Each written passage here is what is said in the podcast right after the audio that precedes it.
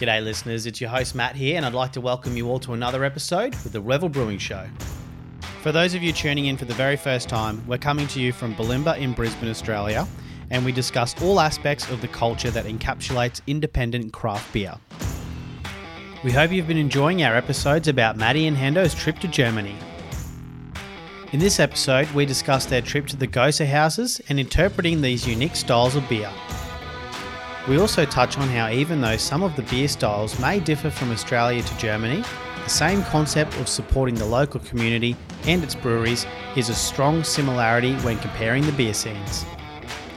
Now without further ado, roll the intro. Bit of Dutch courage. Everyone have a beer. Yeah. Up to eight beers each. Never starts to like this place. Here we are, here we are. Well oiled.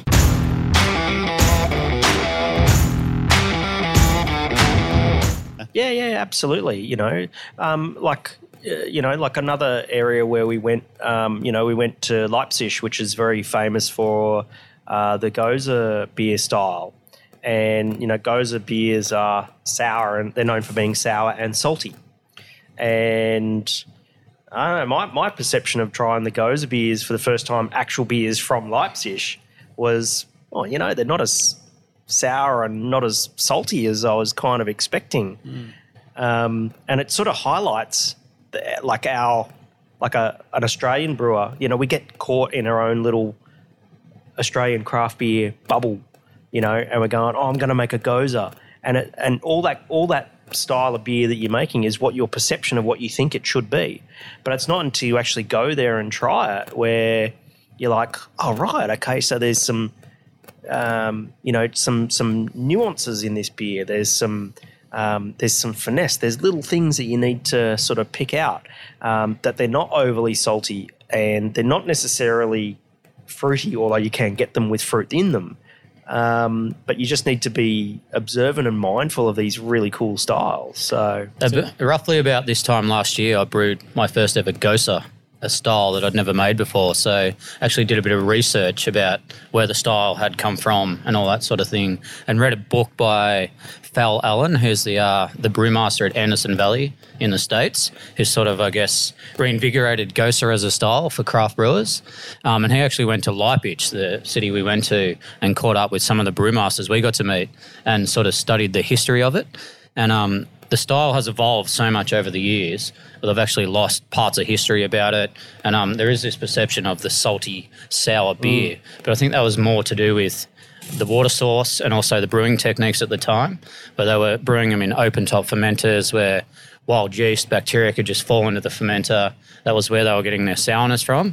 And then originally they weren't, make, they weren't made in Leipzig, so made in a little town called Goslar, where the name Gose comes from. And the water source used to run by salt mines, so they actually probably had a pretty high salinity count in the water, and that's sort of how the style, or people's perception of the style, uh, how originated. Your, and, how would your perception of the style, uh, like the, the your first Gose that you brewed last year, um, and how you sort of perceived it in your mind, having never been to Leipzig, how did that actually compare to what you actually drank? It's quite drank? different. To be honest, when we make the Goza still, I make it more like a Berliner Weiss, where we sour it in the kettle, mm-hmm. whereas I don't think any of the beers we drank were kettle soured. No. So even that alone, that's a massive difference in the way they make the beer. But that was that was my perception of what the beer should taste like, to give it that sort of it's acidity. It's almost like brewing a salty Berliner Weiss, yeah, as opposed that's pretty to much Goza. What I thought it was. But now, having been there and drinking beers from the Goza houses, actually were a lot different. To me, it almost tasted like a slightly acidic Kölsch or something like that. Yeah. And we went to probably three or four, and they're all different. So it's it's quite interesting. Some of them even had like uh, uh, like a, a Brettanomyces, so like a funky kind of character to them. And and, and we were sort of going, and, and we picked up on it, and we looked at the style guideline. Um, and we went, oh, yeah, that's actually a valid characteristic of it. And so I think probably if you looked at it from a, a technical and historical perspective, it's like um, they obviously didn't have good control over the microorganisms and sanitation and that sort of thing, and that's just how they wound up, and that's what they were drinking. So there's a slight randomness factor to how it was in the beginning that's just curated the style. The style is yeah. one of the, um, the oldest styles that's recorded. So in that in that sort of area of northern Germany, they were brewing a beer that became known as Goza, and it went th- went through periods of time where it just kept evolving, and there's all this lost history, which is sad, but also little chunks of history of how the style should taste, and then the next brewer got a hold of it and they evolved it and so on and so on to as to what we sort of perceive it as now. It's good that the, the brewers have still taken that and maybe they've added their own spin to it a little bit, but still tried yeah. to carry that on through. And, and the, little... the interesting thing, actually, the Reinheitsgebot that uh, Hendo was talking about before, I don't even think that's how you say it, is the German purity law. This beer style is not part of it. So you can actually make a Goza that doesn't have to follow those strict laws. Yeah. So that's quite interesting in right? itself. Yes. Why is that? I'm not sure why yeah, that is. Right. They got an exemption by one of the kings at one stage. So well, he's obviously had someone go, it's pretty good. Yeah, well, it's, it's gone through periods this. where it's been very popular and it's died off and been, had a rebirth. So, so you think about the the Reinheitsgebot, right? They they call it a, a like a German a beer purity law, but you know in fifteen sixteen it was about um, you know beer was food, and so they, it's like we have food laws now that we or food standards we. we take for granted, but, you know, they didn't have anything like that at the time. And so they had to balance things like making sure that people were getting what they paid for, that their beer was actually beer. They also wanted to protect the wheat crop from being diverted into beer, so wheat is not allowed in uh, – no, wait, sorry. They wanted to – is wheat in the Reinheitsgebot? No. No. So no wheat beers. So no – so, yeah. So okay. um, and so they wanted to stop – wheat from being diverted from making bread to making beer. So hence it was all barley and that sort of thing. What's a Hefeweizen then? Is that Reinheitsgebot? Because we went to the Schneiderweiss yeah. thing in oh. Munich. That was good. I'm not sure. Not, in Australia, like you say, if you make a wheat beer, like no one's going to buy it because we just don't we don't have this thing built up in our head that we don't like wheat beer. But we, we spent a day in Munich. We went to the Schneiderweiss um beer hall in, in – it wasn't in the Oktoberfest, it was in Munich in the old town. That was awesome. We had some really cool – That's another example. Beer. All they do is make wheat beers. Yeah. Whereas it's some, a brewery that, that just w- makes wheat beer. They wouldn't fly in Australia at all. Yeah. You couldn't get away with that. You'd be so yeah. broke. So, that yeah, and some of them were absolute crackers. So it's just, again, tradition that's been going on for seven hundred odd years. But they just make this particular style of beer and it's loved. Yeah. Which is yeah, which is great. I'm sure after seven hundred years they've got that down pat. Yeah, too, so yeah, yeah, yeah, absolutely. So, yeah. But it wasn't in like you know, like Matty was saying, it wasn't until we really got to Berlin where we actually got to go to some craft breweries. You know, I mean, I think the closest thing we got to before that was after we went to the Hop Harvest. Um, Florrie sent us to the um, to the Bauhaus global headquarters where they have like a little hundred-liter pilot brewery with you know, cup twenty-odd tanks in there, and they're just constantly brewing with these hop varieties trying to make something new. Um, uh, but but when we got to Berlin, then we actually got to try some craft beers, a very, you know, sort of modern and, and eclectic city. And so craft beer really sits in well with the, the Berliner culture. Mm-hmm. You're being experimental and progressive and that sort of thing. So the similar range of varieties that we would have here um, and maybe in America and yeah, things like that. Interestingly, it was, it was quite similar to going to a craft brewery in Australia or the States where they're making American pale ales, American I P As, yeah. all that sort of stuff that we would make here so that they're making in the German craft breweries. I was keen for an American pale ale by the time we got to Berlin. No? yeah, after drinking lots of lager. So basically, uh, at the Oktoberfest, lager is that that main that main beer, but obviously diff- they're different styles. Helles and Märzen in yep. Oktoberfest. Yep, just lagers, and then you know getting to Berlin and and trying some some I P A and all that sort of stuff. Even then, you know, the brewers themselves weren't necessarily German. They might have been a, a British or a Scottish, you know. import or something like that. We met and an Australian brewer at one of the breweries. We met an Australian brewer, yeah, that was pretty cool. And um, uh, and and even then, they're still very conservative with what they do. So they're not they're not really. We never saw one milkshake I P A or anything no. like that. The thing is, is that the the styles of beer, even though they were like sort of um, you know American skewed variants of that.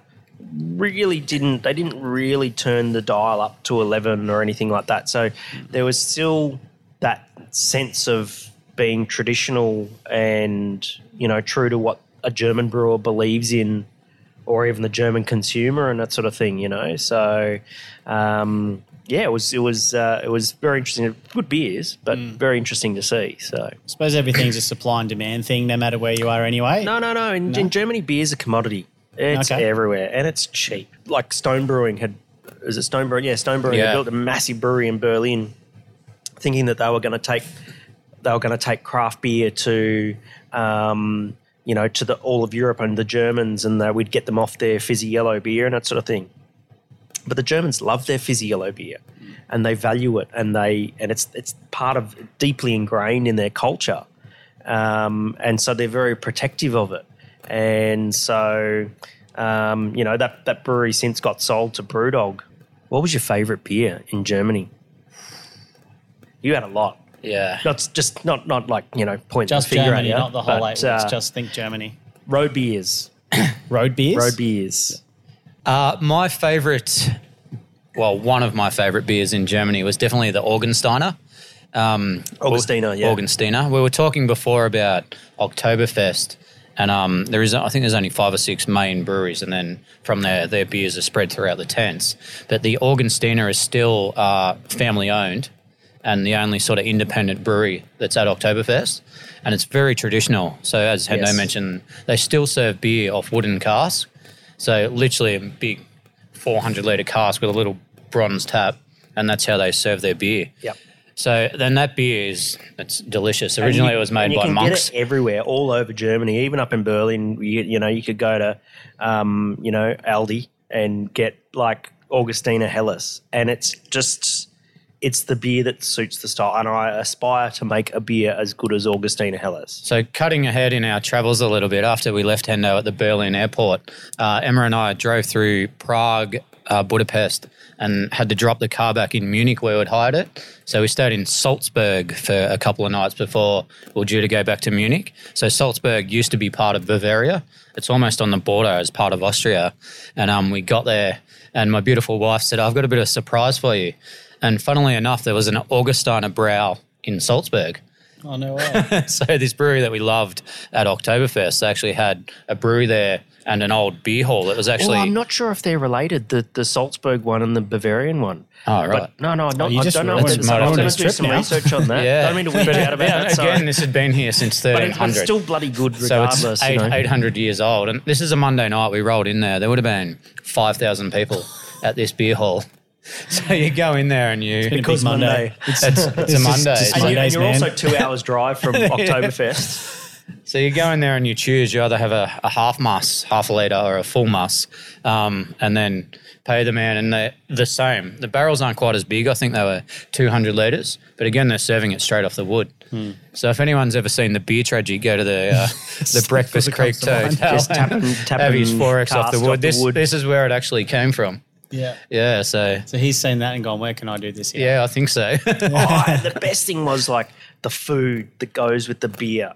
You know, we ate so many, so much Feinhaxen, which is like this big pork knuckle, and we were just... That was just the benchmark of every town that you went to is what's the pork knuckle like, because mm. in Bavaria it's, like, roasted. If you go to, say, Frankfurt, they boil it. Um, you know, it's different in Leipzig and that sort of thing, and...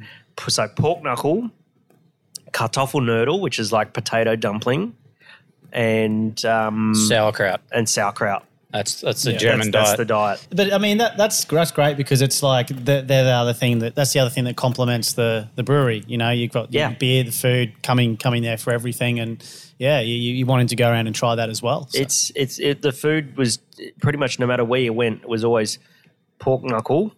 Um, You would always get sausages of various types. You would get, like, schnitzel would be pretty rare, but half chicken, always half chicken. And there was there was like these uh, like uh, little sort of beer halls just in Munich that would just be a beer hall that would be revolve around roast chicken. And you just get a half a roast chicken. It's really, though, if you look at it and how um, the craft beer scene has evolved, firstly, I guess, in the States and now here in Australia, um, it's all about the brew pub.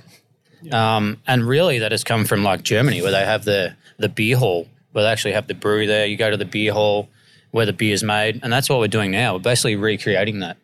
Um, it's taken really taken off in the States, and then here in Australia, like here, for example, like we seat one hundred people. It's nearly exactly the same. You want to go to the source where the beer's made, and that was that was probably the best thing and, about it. And then there's the whole, you know, there's the community aspect yeah, to it as well. It's, it's a place that, mm. you know, we're so stuck in sitting in our own lounge rooms and watching Netflix, whereas we could be in a local beer hall conversing with our neighbours, drinking locally made beer, mm. you know, um, made in this neighbourhood, and that creates a community in itself. So it's almost like your local football side that you support. It has that sense of like community and sort of that feeling that yeah. you're proud of, like your local brewery and that sort of thing. Yeah, definitely. It sounds like um, even though uh, there's a lot of things that are different, a lot of things still remain the same. Oh, absolutely.